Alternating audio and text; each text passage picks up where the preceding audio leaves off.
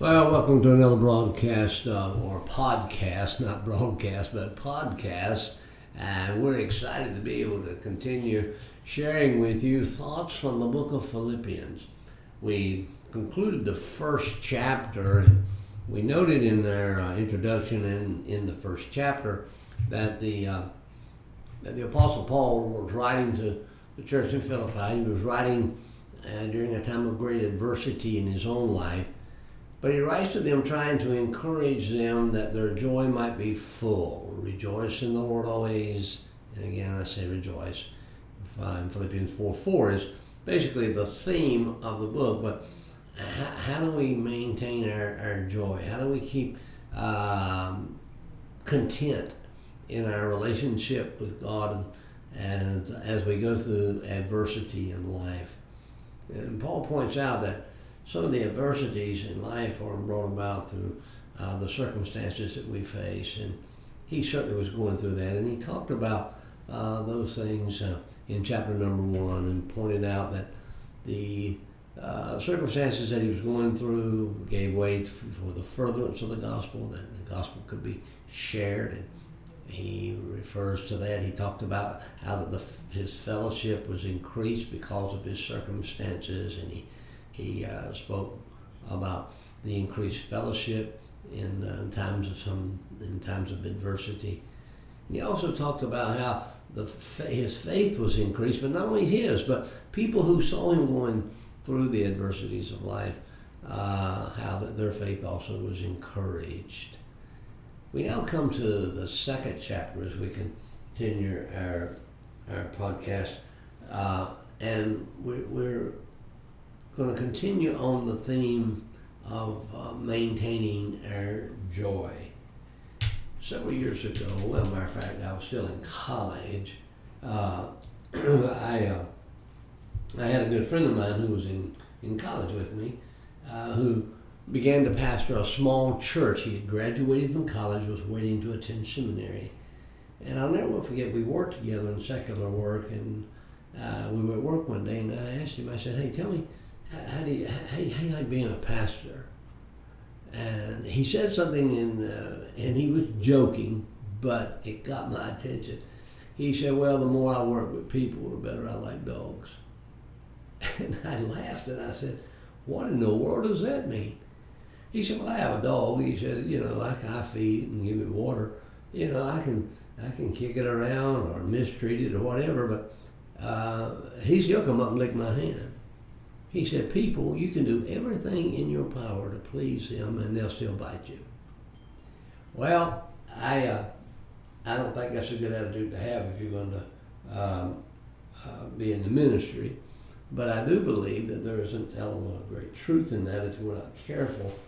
And that is the expectations we place on others and how they treat us uh, can sometimes uh, rob us of the joy of, uh, of serving the Lord. I see this often in churches. You know, people give their lives in serving whatever it might be. It can be in a Sunday school class. It can be in uh, in janitorial work. It can be uh, just um, in, in, any function, and and they become so disheartened and discouraged because they don't feel that they're appreciated, and before long they've lost the joy of serving the Lord. I see this happening in the lives of pastors. Um, you know, preachers are just are just are just human beings, and sometimes we place so much expectation upon them. And why didn't you show up to be here? Why weren't you at the hospital then? Why can't you? Why, and, and, and on and on it goes. And after a while, the wear and tear of the people um, take the very joy out of serving the Lord. Well, Paul begins to talk about that in chapter number two. And the first verse, I, after I came to the microphone this uh, today, I, I began to read. I had other thoughts, but but but verse number one has just captivated my th- my, my my thoughts. I don't know that I'll get beyond that. Maybe I will. But Paul continues writing. Now he's talking about how we we, we, have, we can have fellowship with the Lord and how we can our, our joy is full as we as we as we have fellowship with Him. In verse 2, he, he says to these Philippian believers, he said, If there be any consolation in Christ, if any comfort of love, if any fellowship of the Spirit, if any bowels and mercies, fulfill ye my joy, that ye be like minded, having the same love, being of one accord and of one mind. That's the first two verses of, of chapter 2. And I, I, I, it caught my attention as I was just getting ready to come to the microphone. I said, What in the world? The consolation uh, of, uh, in Christ, any consolation in Christ. He's asking a, a, a rhetorical question Is there any, any, any, consolation in Christ? No. I said, What in the world does that mean? And I didn't go to the Greek and vet the word, I didn't do a word study, I didn't do any of that. I just took it from just a, a, a, a simple definition. Consolation has to do with the matter of consoling consoling. You know, and the, and the question he asked is, does Jesus console you in your time of adversity? That's in essence what he was asking. And you know, you and I need to, to, to learn in our, our walk with the Lord that our consolation is in Christ. Is there any consolation in Christ? Absolutely. Absolutely. I did read one comment about this in my studies. And, uh, uh, Charles Spurgeon said, in, in regards to the matter of consolation of Christ or consolation in Christ, you know, he said, the Holy Spirit is the doctor to our ills and our hurts, but Jesus is the medicine. Wow, isn't that good? I, I, I think about that when I'm when I, I am so down, and I'm so hurt, and I'm going through so many problems, and I'm facing so many trials and tribulations, and and, I'm struggling with this inner joy of really a relationship with Jesus Christ. My answer is is Jesus. Yeah, that's right, Jesus. When my, my first wife died, I uh, I thought everything was great. Uh, I mean, I was brokenhearted and I was devastated, but I thought I was handling it just great. And all of a sudden, I found myself in the darkest of pits. And uh, somebody, somebody said, "Well, you were depressed." Well, I don't know if I was depressed or what I was. I just know I was in a dark place. And so I, I, I got in my car and began to drive, um, and drove all of my speaking engagements, stayed in various places and but basically the whole reason for that was to get away from people. Driving down the road, going into strange restaurants, staying in motels, even if I stayed in a prophet's chamber or missionary apartment, trying to restrict how much time I spent with people because everybody wanted to tell me how to deal with and how to get over. But you know what I found out? I found that the medicine, the medicine that helped me get over the grief. And I shouldn't say that, that's a bad word. And because I'm still not over it. To get through the grief, you don't ever get over it. To get through the grief was Jesus. Riding alone in that car, singing, My Jesus, I love thee. I know thou art mine. And for thee all the follies of sin I'll resign. Uh, going going down, just talking to him, saying, Lord, you know how lonely I am, and I just need to talk to you. You see, there is consolation in Jesus. So how, how do we maintain this joy, uh, Brother Rudy? I mean, I know I'm supposed to be uh, live, live with joy, but all I'm going through, the medicine is Jesus. Not only that, in that, in that verse, he, he said, if any comfort of love, now, I, I, I, gotta, I gotta tell you that there is great comfort. There's consolation in Christ, but there's comfort in knowing, first of all, that God loves you. God loves you.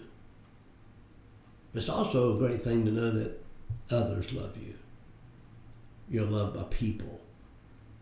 I've been so blessed in my life. I have so many people who, who are so have been so gracious and kind and loving to me. And I, I thank God for for know, many of them are are you who read my devotions on Facebook in the morning, listen to my podcast throughout the week, come to hear me when I'm preaching, and the kind words, the loving expressions. You know, we, we, we need each other. Yes, we need to know God loves us, but we also need to know that others love us.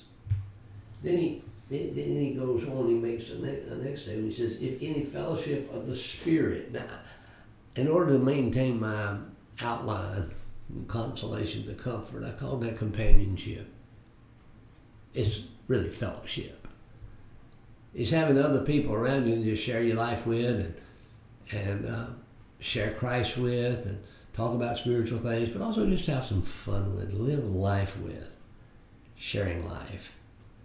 And then he goes beyond that and he says, one other thing, he says, if any bows and, mer- and bows and mercies.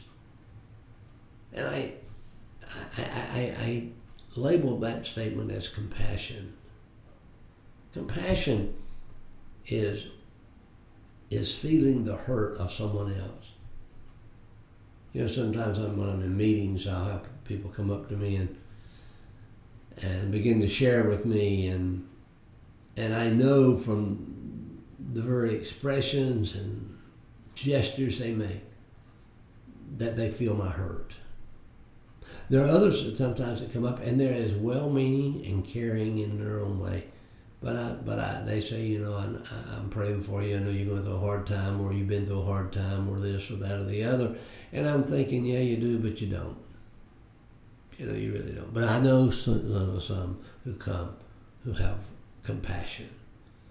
they they have bowels of mercy, and they feel my hurt. Uh, that's what. That's one of the things that maintains our our Christian joy. Bear ye one another's burden, Paul said in another place. And then Paul said, Now if you'll do those things, he said, You'll fulfill ye my joy and that ye would be like minded, having the same love, being of one accord and of one mind. And here Paul's talking about unity of the brethren, people getting along and uh, learn, learning to live together, and that our joy might be full. You know, um, we live in, in, in very, very divisive days and it seems like everybody's against everybody. And I'm not talking about just the woke crowd and the, and the uh, counterculture um, mentality that we face outside the walls of the church, but even in the church. Everybody's got their agenda. Everybody's got what they think's right. And everybody's got what they think's wrong. And, and you know, this this group is doesn't, doesn't agree with that group. And, and we see it among pastors. We see it among uh, denominations. We see uh, everywhere we look. May, may I say to you that to live in the fullness of joy, we got to look for the things we agree on. Now, I don't agree with everybody, and I don't expect everybody to agree with me. But you know, if you believe that Jesus was a Christ, that he died on a cross for the sins of mankind, that he was buried, he rose again the third day. If you believe in the inspiration of the Holy Scriptures, you know, I, I, I, I, I can have I can have fellowship with you. We can, and I can enjoy being with you, and maybe I can help fulfill your joy, and you surely can help fulfill my joy. Learning to live together in unity. Wow. So when Paul comes to the second chapter, getting back to the overall meaning and emphasis of the chapter is that Paul is talking about beware that if you're not careful, people can be the thief of your joy. Can I change, just flip that around just a little bit? Beware, you can be the thief of somebody's joy. Now our consoling is in the is in is in Christ. Yes it is. Our, our comfort is knowing that God loves us, but it sure does help when some others, other people love us as well. Yes, we, we, we, we, we can have fellowship with God and fellowship with Jesus, but what a wonderful thing to have fellowship with each other. And yes, Jesus feels our hurt, He knows our sorrows. But it's a good thing when we have others, people, that also feel our hurts. Well, I hope you've enjoyed these simple thoughts. I, they weren't what I really planned, but it's what God gave me. And I hope they'll be a blessing to you because there's a lot of sadness in this world. May we live with our joy full. May we live in the fullness of joy. And may that joy be found in the Lord. For the joy of the Lord is our strength. Thank you for listening in today. We'll be back uh, next time. We'll pick up here and move right through the second chapter as the Spirit of God leads us. God bless you now and have a good day.